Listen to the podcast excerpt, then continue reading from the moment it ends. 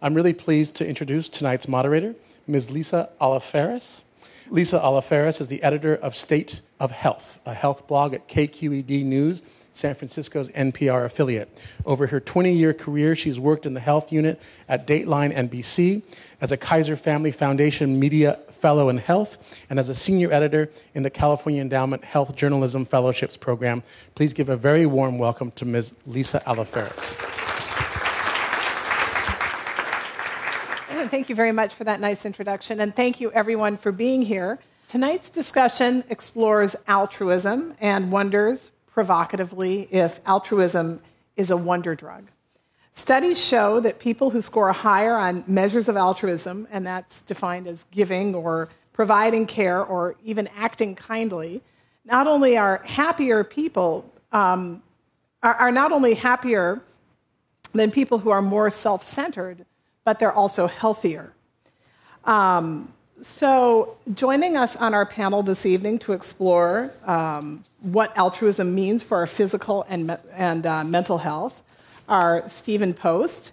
He's the author of The Hidden Gifts of Helping and the founder of the Institute for Research on Unlimited Love.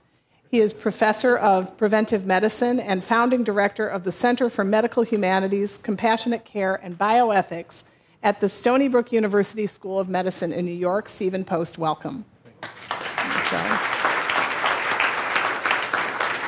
Also, we have David Levinson. David is the founder and executive director of Big Sunday. Big Sunday started as a single day of community service and now offers volunteering and giving opportunities year-round for more than 50,000 people throughout California. He is also the author of Everyone Helps, Everyone Wins, How Absolutely Anyone Can Pitch In, Help Out, Give Back, and Make the World a Better Place. David Levinson, thank you for being here. And Dr. James Doty. He is the founder and director of the Center for Compassion and Altruism Research and Education at Stanford University. He collaborates with scientists from a number of disciplines examining the neural basis for compassion and altruism. And he is also a professor in the Department of Neurosurgery at Stanford's Medical School. Thank you, Jim, for being here. So, Stephen Post, I'd like to start with you.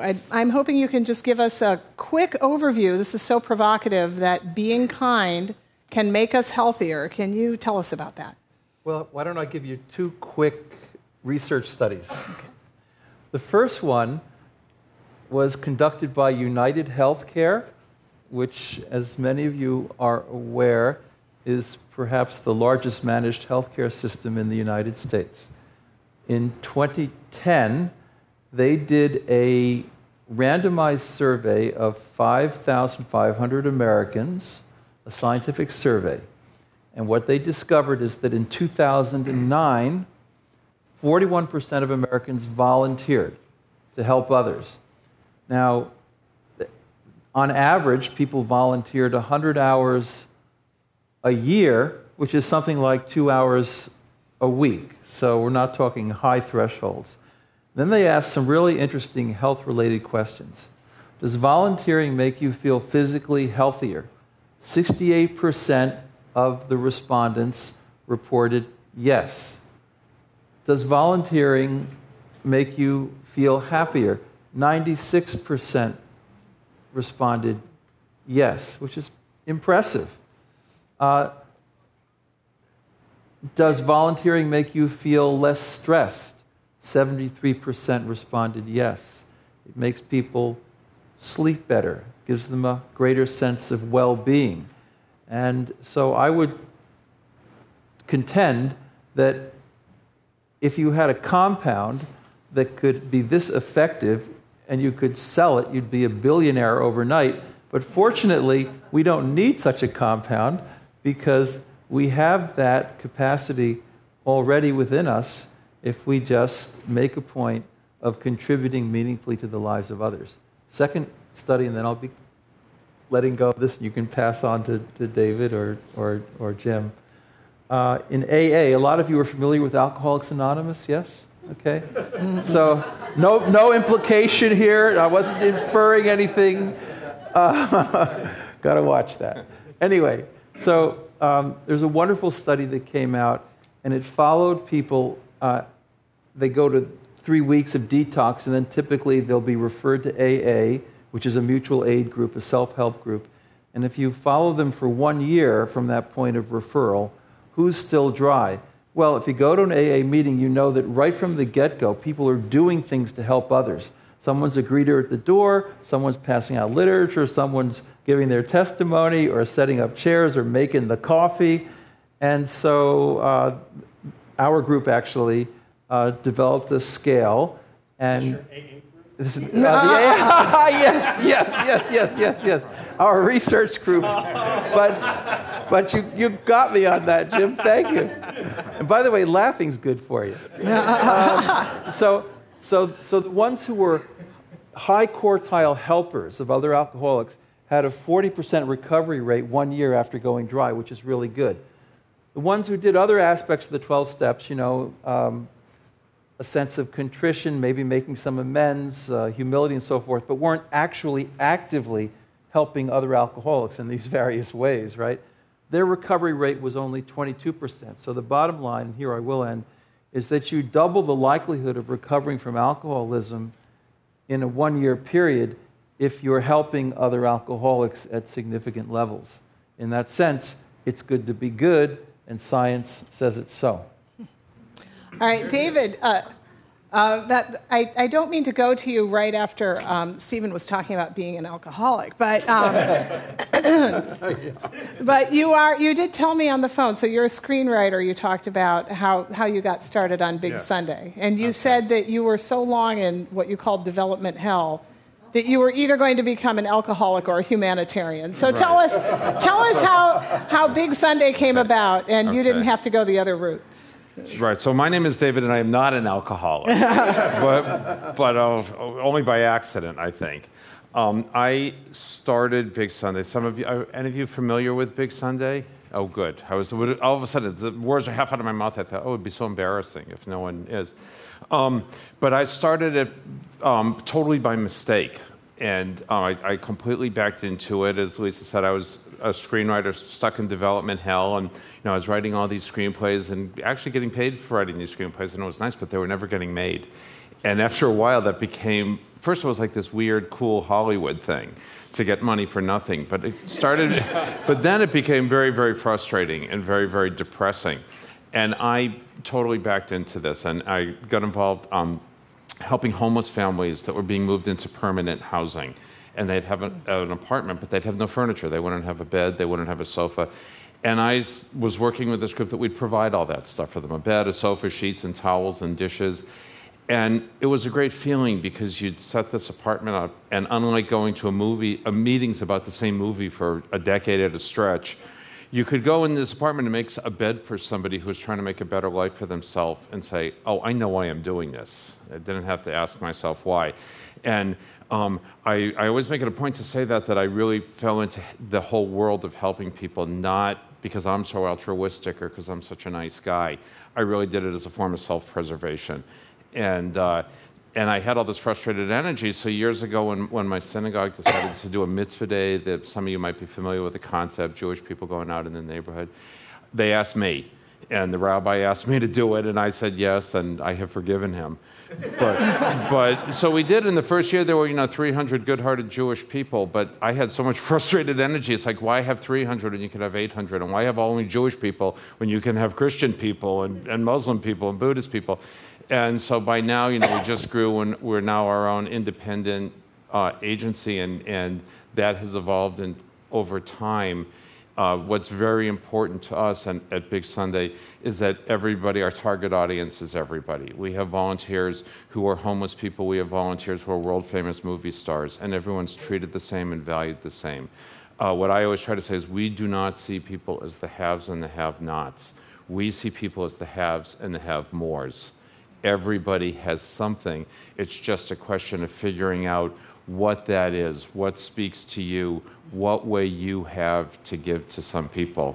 I'll just say one other thing, and then I'll turn it over to Jim.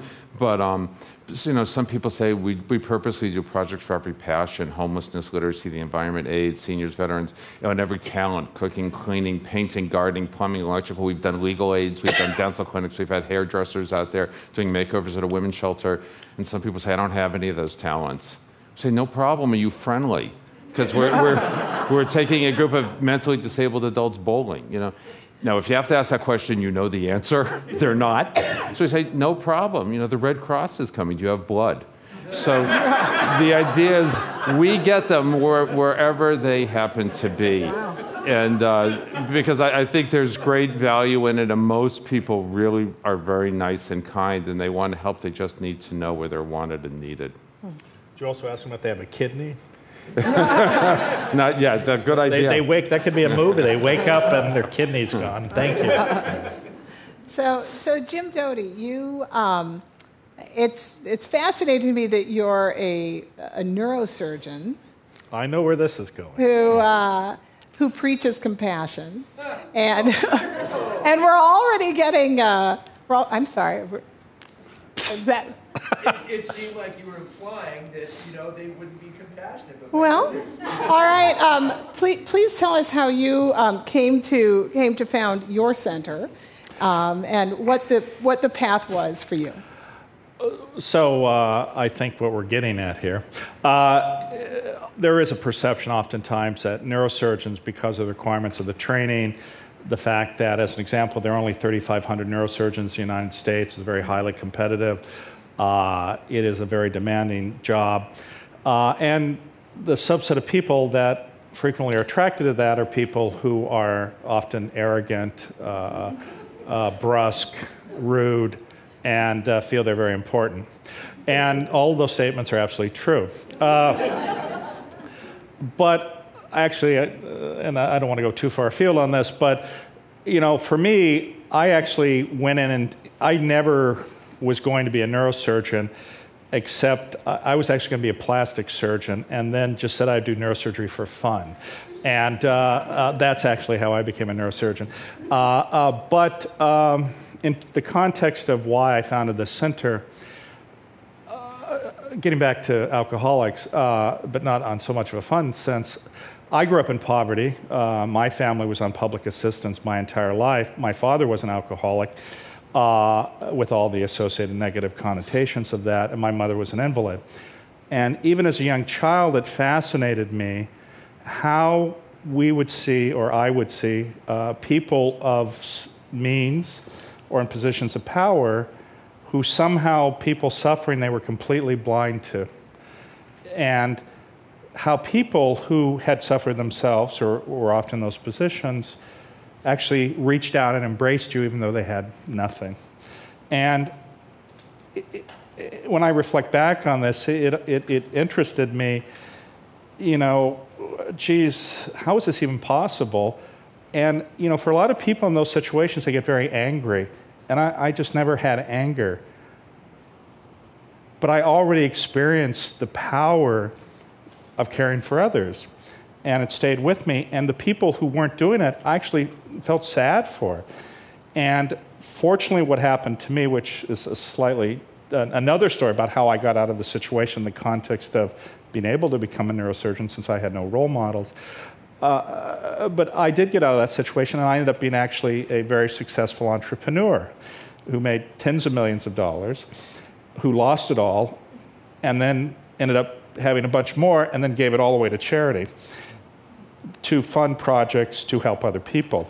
And one of those projects was actually setting up the center, because it always continued to fascinate me. What were the mechanisms as to why more people are not altruistic or compassionate?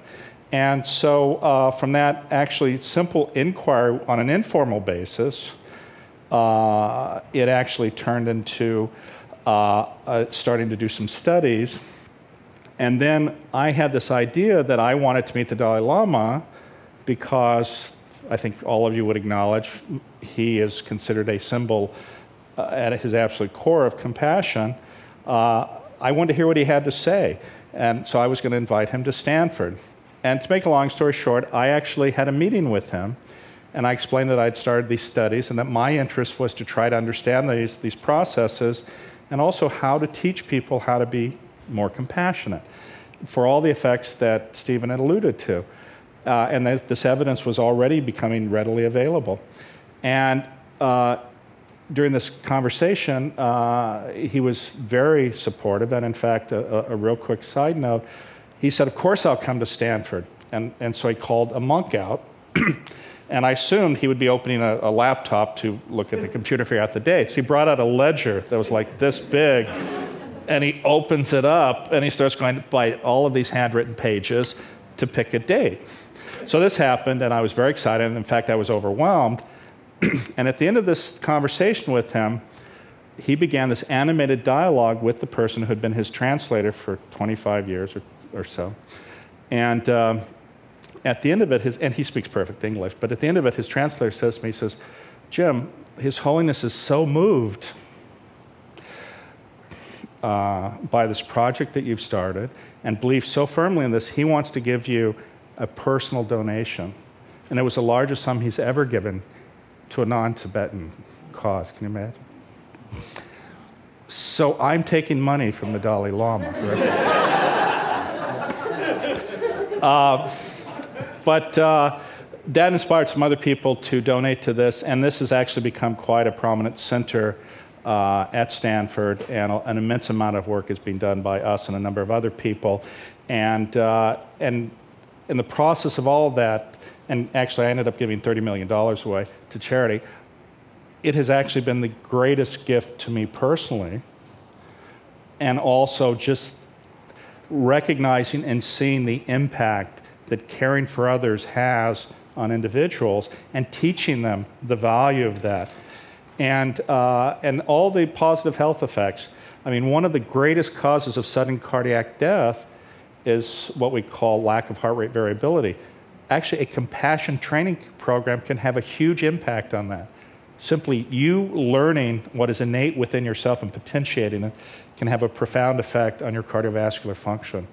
It can have a profound effect on your stress levels and your cortisol levels, which are very deleterious to your health when you have prolonged stress, and also on your immune system.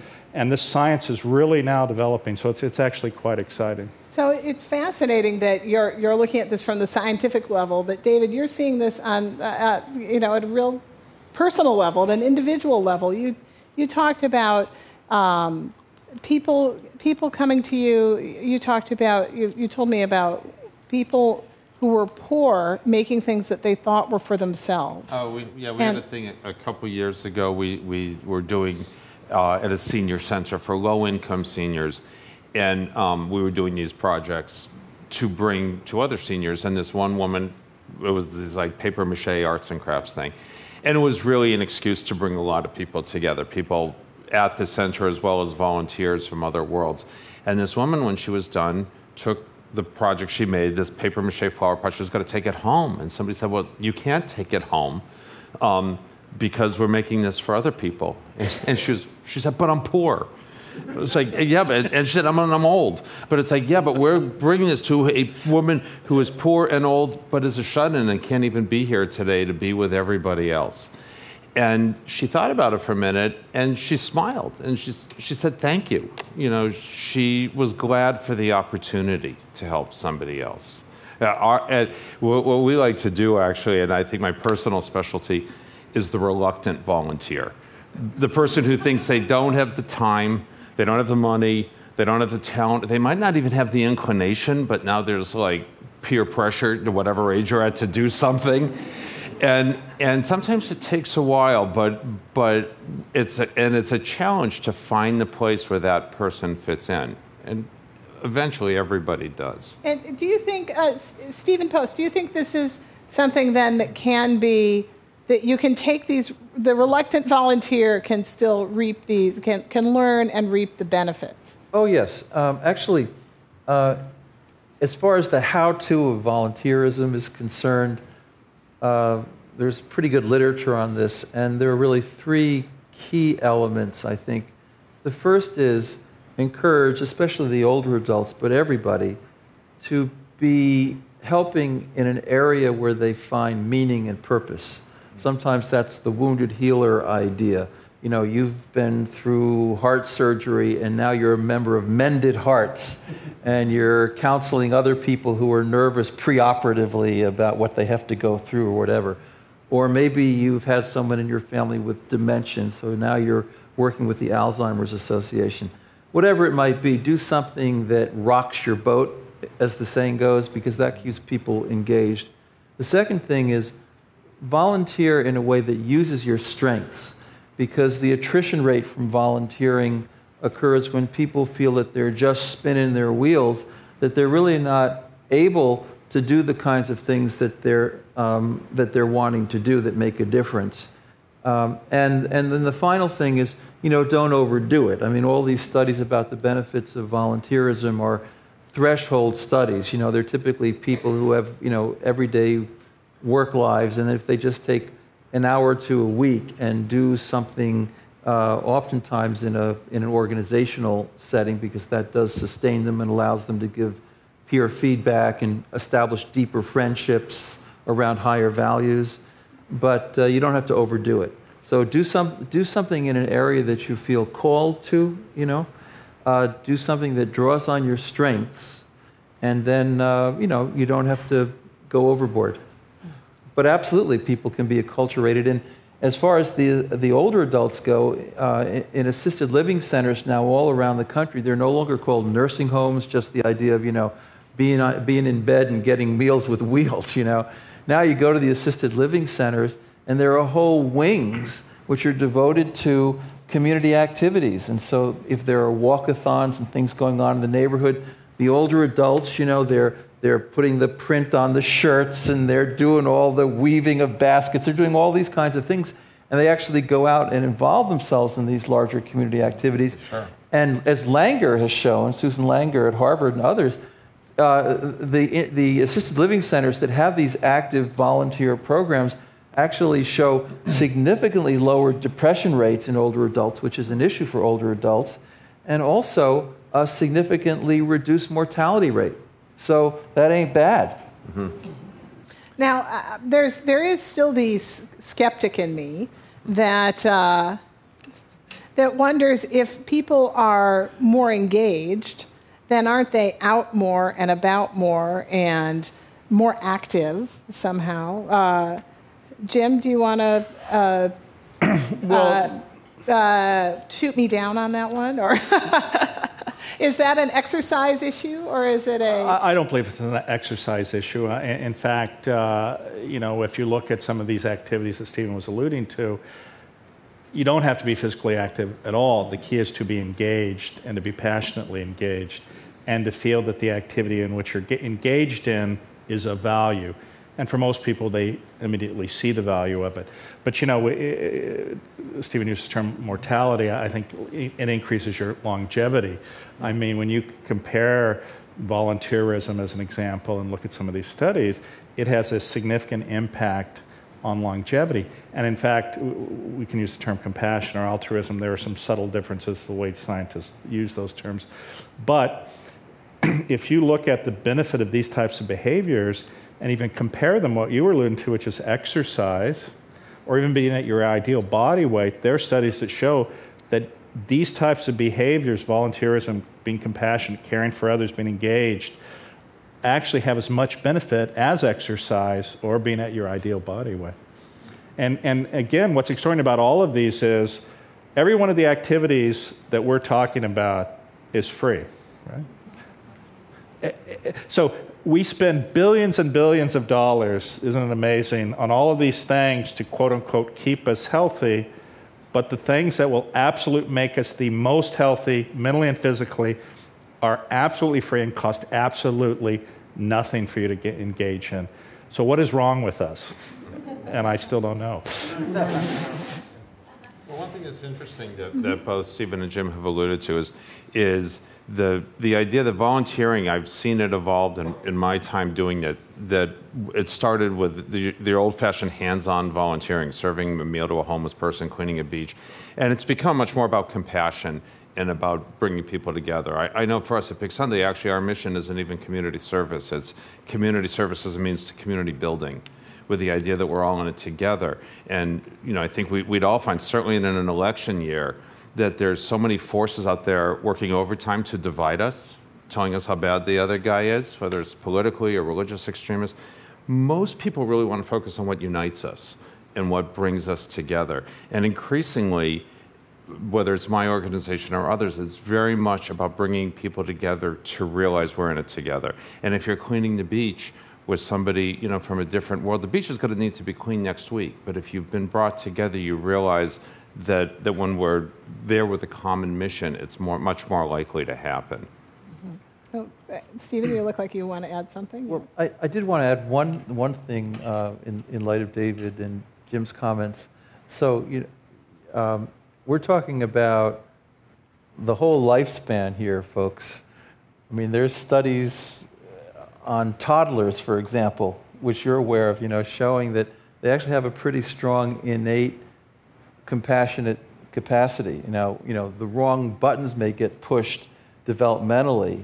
Or they may get the wrong role modeling in life, but the innate capacities there are pretty powerful, actually.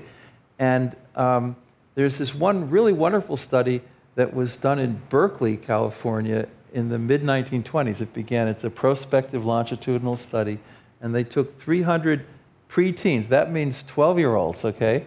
And they asked them questions about motivation in life, and about 1/3 of these kids said, well, I want to use my talents to help others. I want to do something with my gifts to make the world a better place, you know?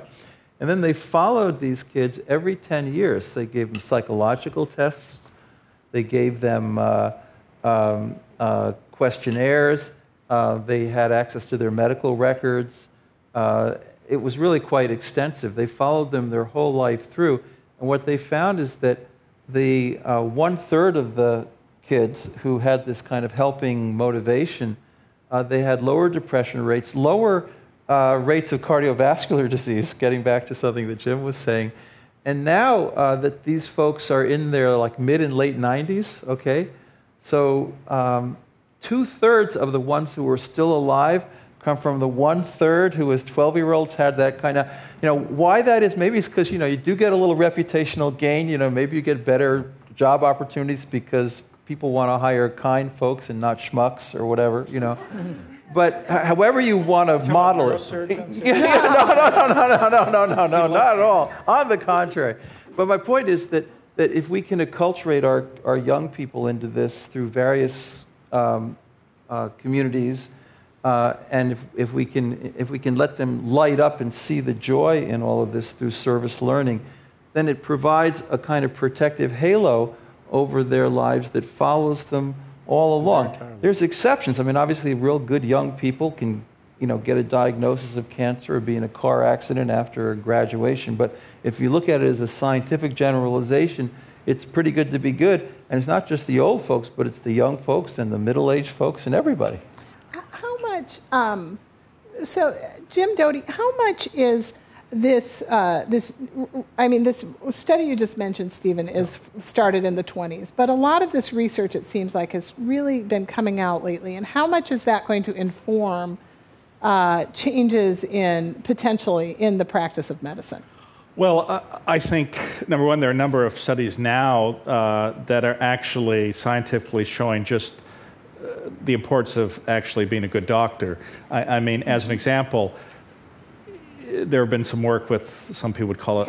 having a good bedside manner, exactly, as opposed to technically a good doctor. And actually training doctors for that. In fact, there was a study done and where there were actually actors and there were doctors who were oncologists. I believe they were individuals who were acting as if they had lung cancer. But it showed how many opportunities there were for these doctors to be empathetic and how so... it didn't happen, how, you know, they did not engage. But there are studies that show by simply touching a patient, by being empathetic to them, using the right tone of voice, it has a huge impact on actually how they do. I was just having a conversation, Stephen alluded to the study by United Healthcare. There are a number of major insurance companies, health insurance companies, that are looking at some of these practices, whether it's a mindfulness type of practice. We have developed a compassion cultivation training program, and there are others who've done similar types of things. These are already having some of the profound effects that I was just alluding to. And if you think about the expenditure for medication and for a variety of disorders that, frankly, are self-generated, it could have a huge, huge impact. And just to comment on one of the things that Stephen had said, there are studies that show if you show a video to children under 1 year of age where there is an enabler, and it's a little circle with eyes on it that are moving around and it's going up a hill. If it shows somebody coming behind that, another figure pushing it up the hill to help it get to the top of the hill, versus another pushing it down the hill, like 91% of the time, under a year old, these children choose that they want to be the enabler and not the person who is the stopper of this good thing from happening, the perceived good. So this is an innate characteristic. Yes. The other comment, which I think I'd just like to say in regard to a statement that David had said, you know, we have this divisiveness. You know, we look at the politics right now and we look at divisiveness among religion. David DeSteno at Northwestern has done some interesting studies because, unfortunately, one of the baggages that we carry with us, if you will, or a piece of baggage from our evolutionary development is this tendency to have an in-group and an out-group. And it's this tribal instinct, and it's based on this, in fact, how we developed as a species to, you know, protect this small group of people. And so this natural tendency occurs. But what David DeSteno has shown is that if you can look at what you perceive as the other or not like you and pick out initially even one characteristic which you can think of that you have in common, immediately barriers start coming down. And in fact, in this compassion cultivation training, that's what we do. We start out by saying, who is it that you love the most or have the greatest compassion for? And it's usually your children, or it could be, especially for a mother. And then take that and extend that circle to start then getting, saying, I feel care and love for this person who I don't necessarily know. And then taking it back to the person I really don't like, and then, or this person who's very difficult, and then saying, what is it about this person? Do they have children? I have children. Certainly they want for their child, right? And when you start looking at the behaviors that are in common, all the barriers of separation start melting and allows you to be engaged. And, there's this idea that we're working with the creation of a compassion gymnasium because, again, as Lisa said, we're talking about exercise. Well, how do you get stronger? It's by repetition and by giving people tools that allow them to maximize their compassion and then reap all the health benefits as well as benefit others. That's really, truly exciting, I believe. So David, I was going to ask you about, because you said you like to bring diverse populations together, but go ahead. Well, we found in Los Angeles, for example, there's a lot of people in Beverly Hills, say, we're right near Beverly Hills, who have never been to South Central LA. And they're very nervous to go. They've heard about South Central LA, they've seen it on the news, they might have remembered the riots, whatever, so they don't want to go. So they're very nervous. But I've learned that there's just as many people in South Central LA who've never been to Beverly Hills. And they're just as nervous to go. And the difference between never going and going once is enormous. But the difference between going once and going twice, especially if while you've been there, you've been cleaning out a cafeteria or planting a garden or painting a fence and working side by side with somebody and relating to them as a mom or a dad or as somebody who's living in Los Angeles or somebody who's living in America trying to make the world a better place, you don't have to be discussing the fact that you're coming from different worlds. You're just there together with a commonality of purpose. And once you've done that once, between never going and going once is huge. Between going once and going twice isn't so big. And that's very much what we're about. It's the same as going into a house of worship, not your own. Like I know for myself, before doing this, I had never been in a gospel church. I had never been in an Orthodox synagogue. I had never been in a mosque, certainly. And we're richer for those experiences. I know with my kids, in the early days of Big Sunday, I'd go around to these places and talk it up as I was coming, and some of the clergymen would give me their pulpit for a few minutes. And at my synagogue at the time, our religious school was on Sundays. And I remember waking my kids up one morning and saying, I have good news and bad news for you. The good news is you don't have to go to temple today. The bad news is you're going to church twice. But it was great. We went to an Episcopal temple that looked like a church, that looked like it was something out of the Cotswolds, actually, up in Hollywood, a largely gay and lesbian church. And then we went down to a gospel church in West Adams. And it was fantastic. I will say of the gospel church, I like being Jewish, but they have it all over us in the music. But it's really great. We're all just people. That's really, and whether it's with kids or with older people, you're never too old to learn compassion and to be sympathetic. And most of us have that. We just want to find a place to express it. Stephen, your institute is also sponsoring studies around the world. Is that right? Yeah, the institute, yeah. So I was sitting in my office at Case Western at the time in the summer of 2001, and I received a fax from Sir John Templeton, the investor, and it said, Stephen, we need to start an institute that doesn't study human deficit and disease, but the greatest asset, which is giving and generosity and love. I faxed back, Sir John, what should we call it? It's a great idea. His response was, the Institute for Research on Unlimited Love. And I had a moment of white male trepidation. I thought, my research buddies around here are going to start asking me now, what kind of love are we talking about?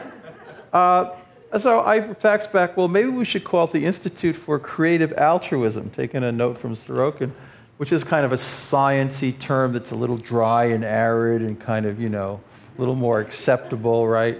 Doesn't have that dynamic of, love for humanity, right?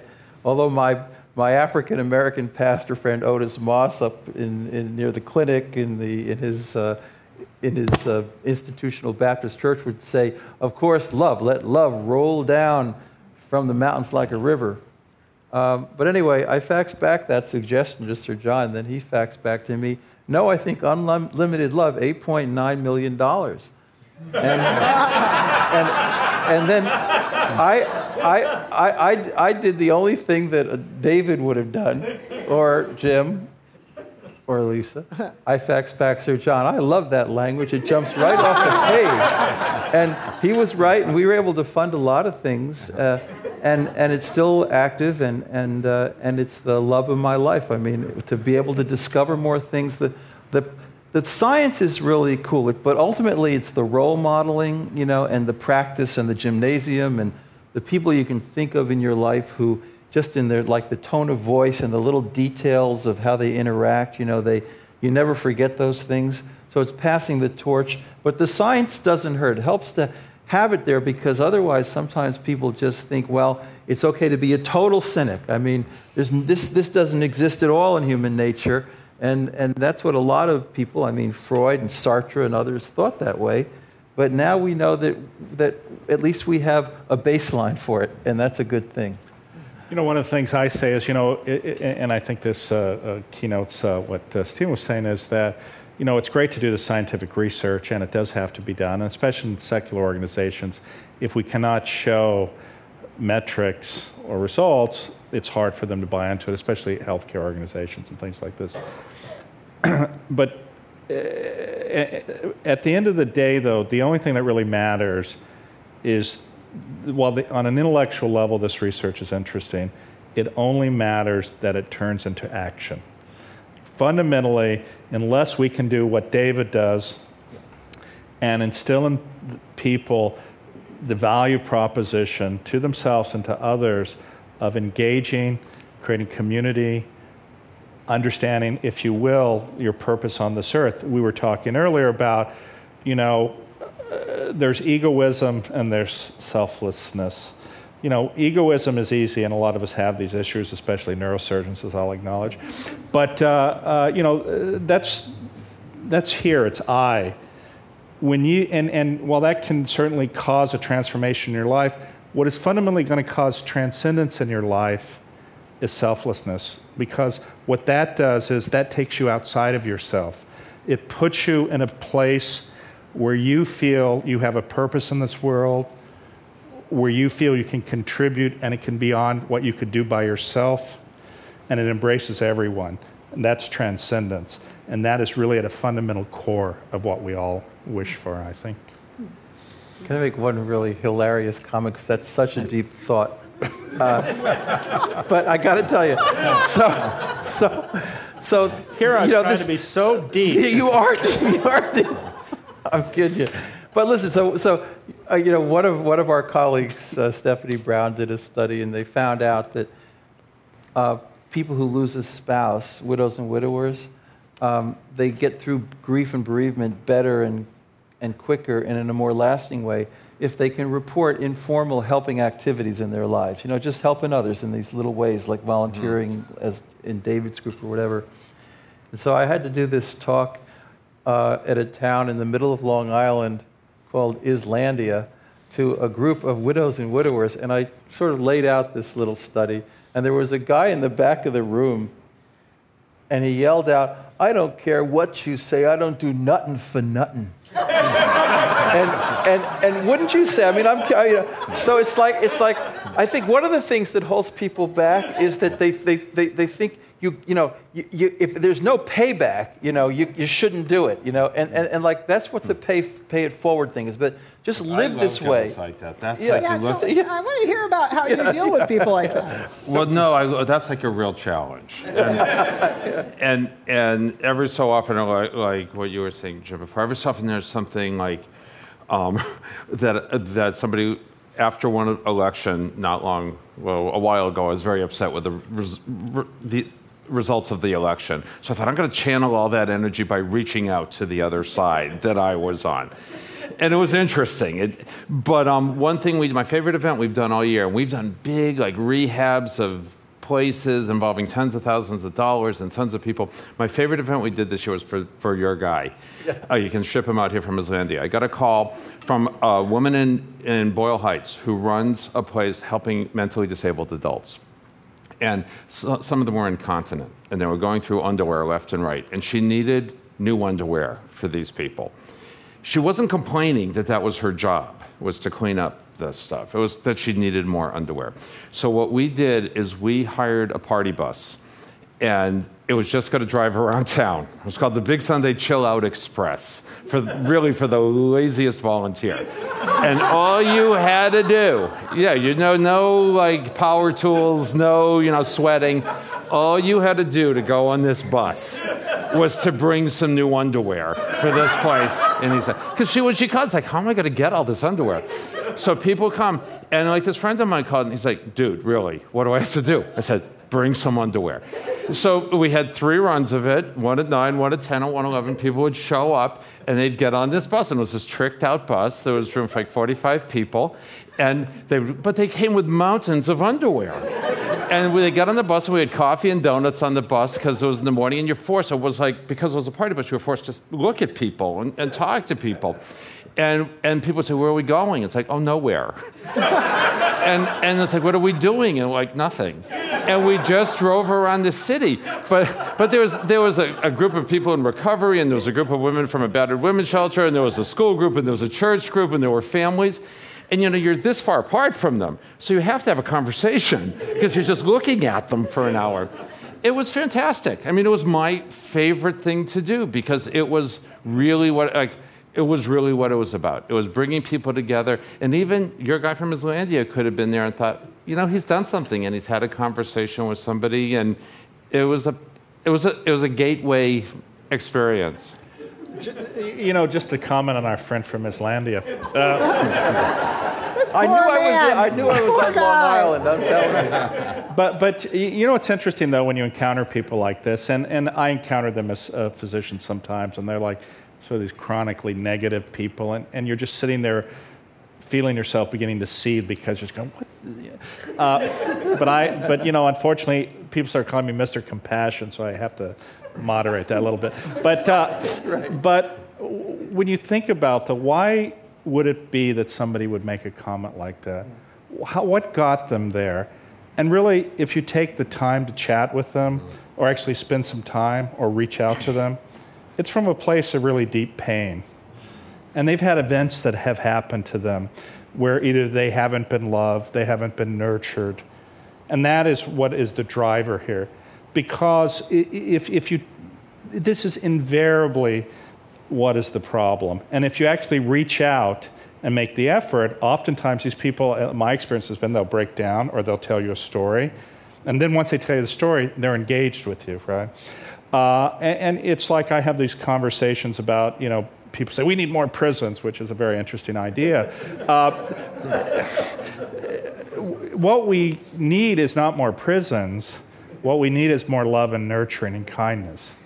Because the people who are in prisons, the vast majority of people in prisons are there because they did not have that. It's not because they're bad people. And we were commenting on this earlier. Every one of us has the capacity every day, no matter our station, our position, to help another person. Every one of us. And the more you do it, the better it feels. And it's really that simple. It fundamentally, he's brought it down to its lowest level, but that is it. It's so simple, and it's right there. Well, we all have to recognize. I'll take it as a compliment. I got where it was coming from. But no, seriously, I mean, that is at the core of us. That's what we're here for. And that's what brings values to our lives, and that what has the potential to bring us great health. Was intrigued by the point that the gentleman from Big Sunday mentioned, that he no longer thinks of their function as doing service, but building community. And when I think of your discussion, I think of the juxtaposition between people doing it from inside versus, oh, I want to get healthy, so I should go and volunteer, or, you know, that guy talked me into it, but, you know, maybe it'll work, maybe it won't. So I was interested in your guys speaking to that.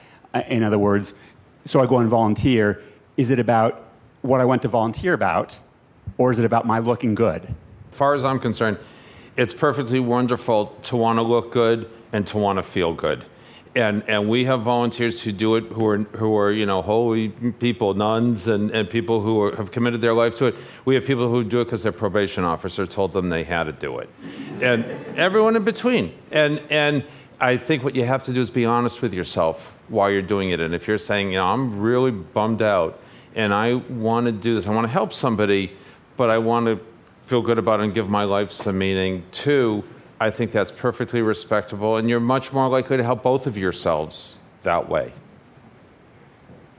That's my feeling about it. You're just going to keep it real with yourself. You don't have to tell anybody else. And we work with people all the time with companies that want to do it for good publicity. Some people really walk the walk, and they really believe in it. Some want to do it for their publicity. At the end of the day, you're helping somebody. And sometimes what you find, I found this with myself. I always say, if I can do this, anybody can do this. And you find you go into it for one reason, and different reasons appear to you as you continue on. Just to make a comment, I actually was with the Dalai Lama, and I said to him, I said, you know, does it really matter about being altruistic what your intent is, if the end point is good? And he looked at me and he laughed and he said, no, if you're doing something for others, whatever the reason you're doing it, it's irrelevant. And then he looks at me and says, unless you're a Buddhist. I do worry a little bit sometimes that, you know, I think anecdotally people realize that there's a lot of gratification and meaning and creativity that you find when you get away from the self and the problems of the self and just focus on helping others. I mean, that's just like kitchen table wisdom, I would say. You know, I also think it's important to sort of keep that in the forefront, just the value of helping others. And I like to think of the benefits, which aren't guaranteed, they're generalizations. They're more side effects or byproducts, and so it's like paradoxical to me. So, you know, the motto for my institute is, in the giving of self lies the unsought discovery of a deeper self. I just like to keep that in view. See, you said a steep comment, and I don't have an Islandia person. Yeah. Do you think it would be a great thing for elementary kids or a little bit on the middle school kids to learn about that? Well, I think we're already seeing it. In fact, there are programs on social emotional learning as well as mindfulness. Now, young children are not quite prepared for mindfulness or meditation practice, but there's huge benefit demonstrated from these types of interactions. There are a number of studies that have been done in schools where there has been significant violence or dropout rates or things like this.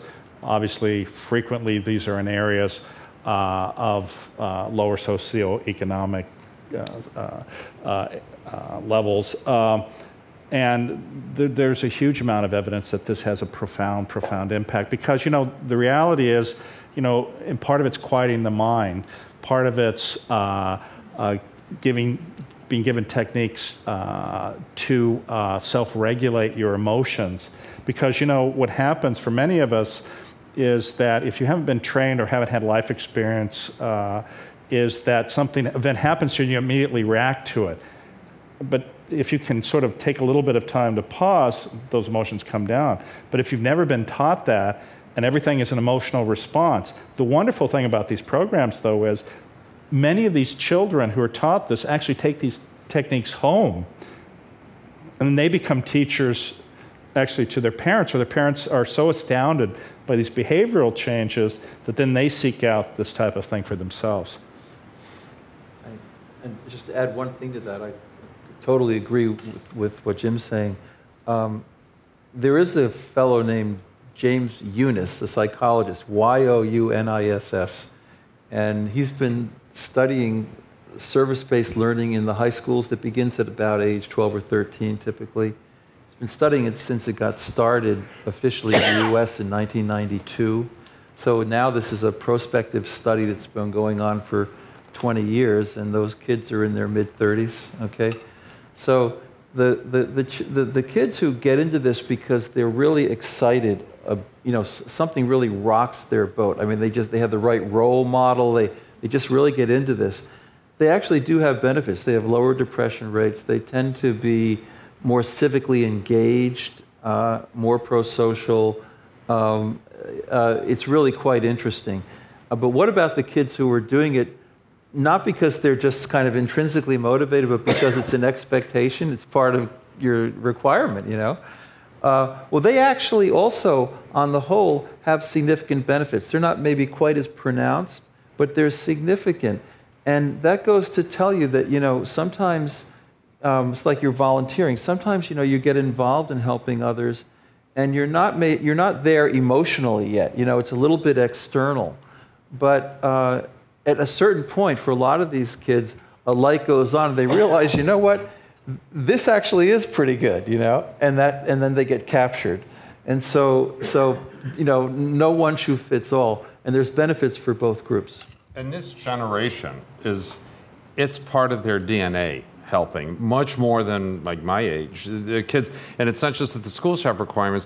You'll just notice that somebody, whether it's people wanting to start nonprofits, people starting for-profits with a side to it that is a socially conscious side to it. It's very much a part of the generation coming up.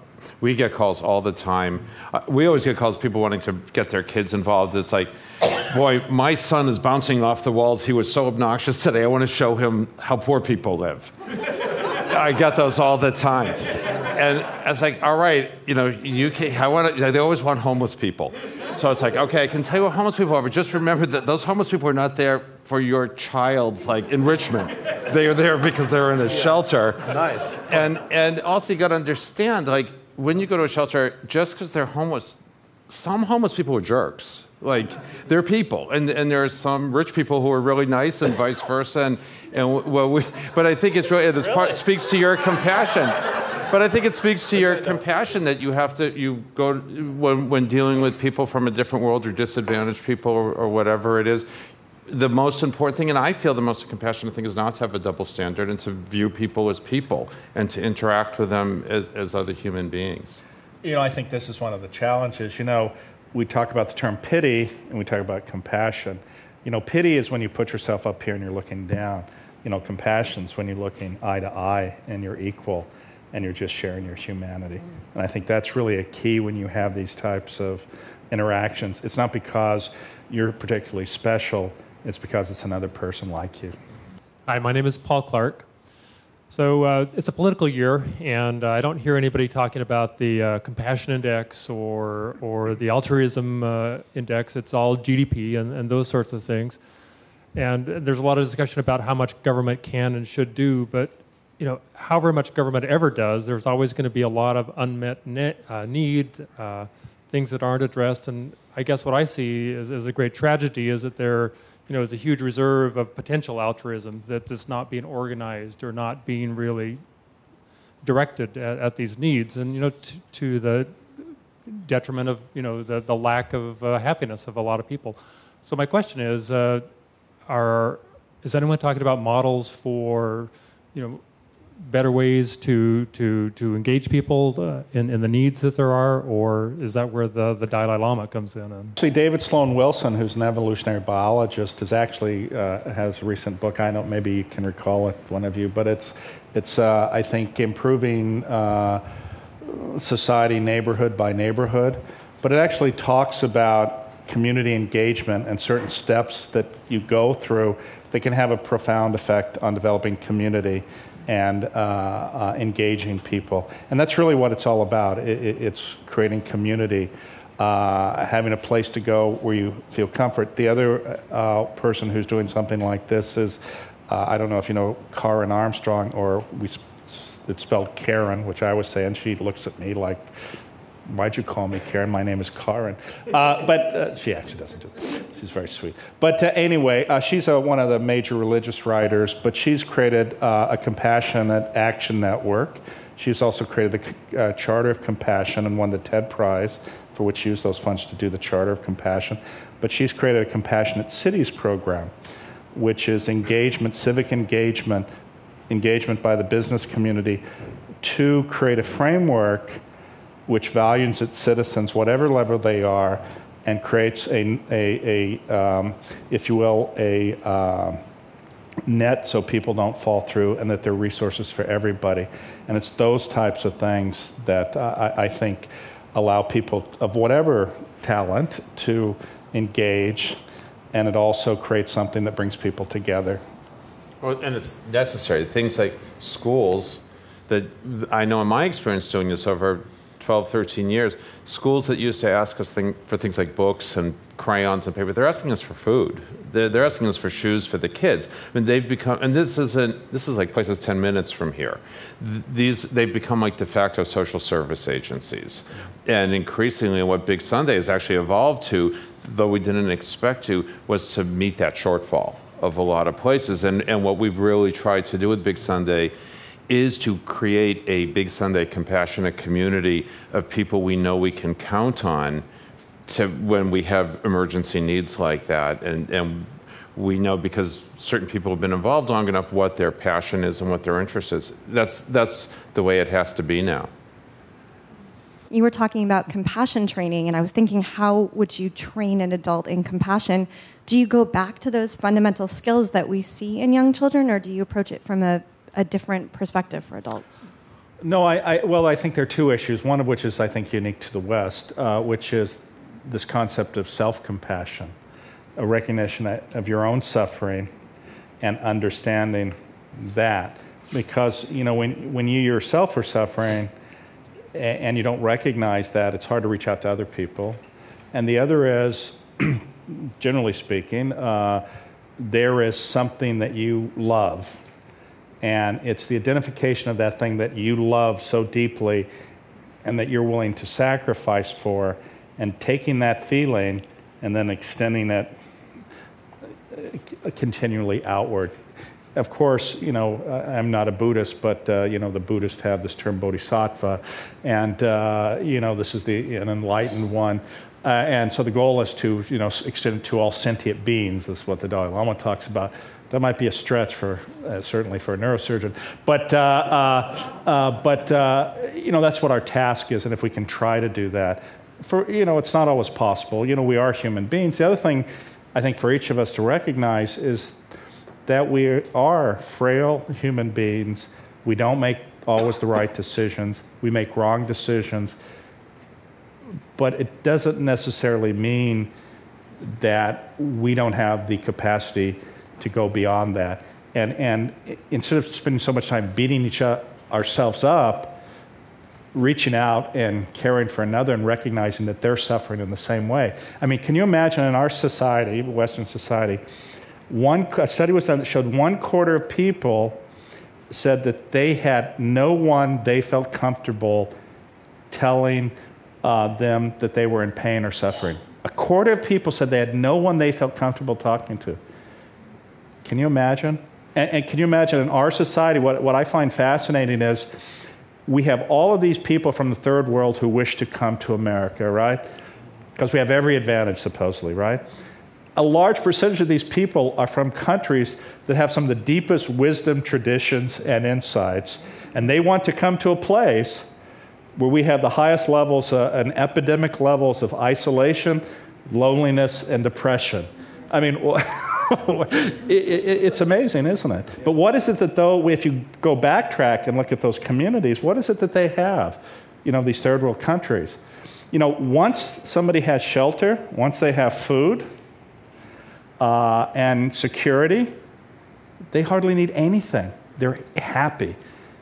It's not coming here and having, you know, conspicuous consumption. And that's the thing that people forget. So, you know, if you can get core down to that level and recognize that those are the things that make you happy. I very recently quit my job, very well-paid job, right. With the support of my family and friends to follow my passion, which is helping animals. Oh. And do you guys have any suggestions of how I can go about making a living while doing that? Yeah. Yeah. Can I had that same discussion with my daughter. And well, I said no. Can I make a comment on that? Well, you know, if you start a nonprofit, right? I mean, it's funny. I was just writing a little story about this, but about 2 years ago, I got a phone call from a gal in Secaucus, New Jersey, very heavy New Jersey accent, and she said that she'd lost her grandmother. They were very close, and she was finding meaning in life now by organizing people in the community to look after these very imperiled and abandoned dogs and cats. And would I please come and give a talk at this restaurant? It was the Bonefish Grill in Secaucus. And I didn't know if I should take this seriously, but she kept calling me back, and I thought, oh, okay, I'll have to go. So I actually made the trip one Saturday morning, and I got to the Bonefish Grill about 12 o'clock.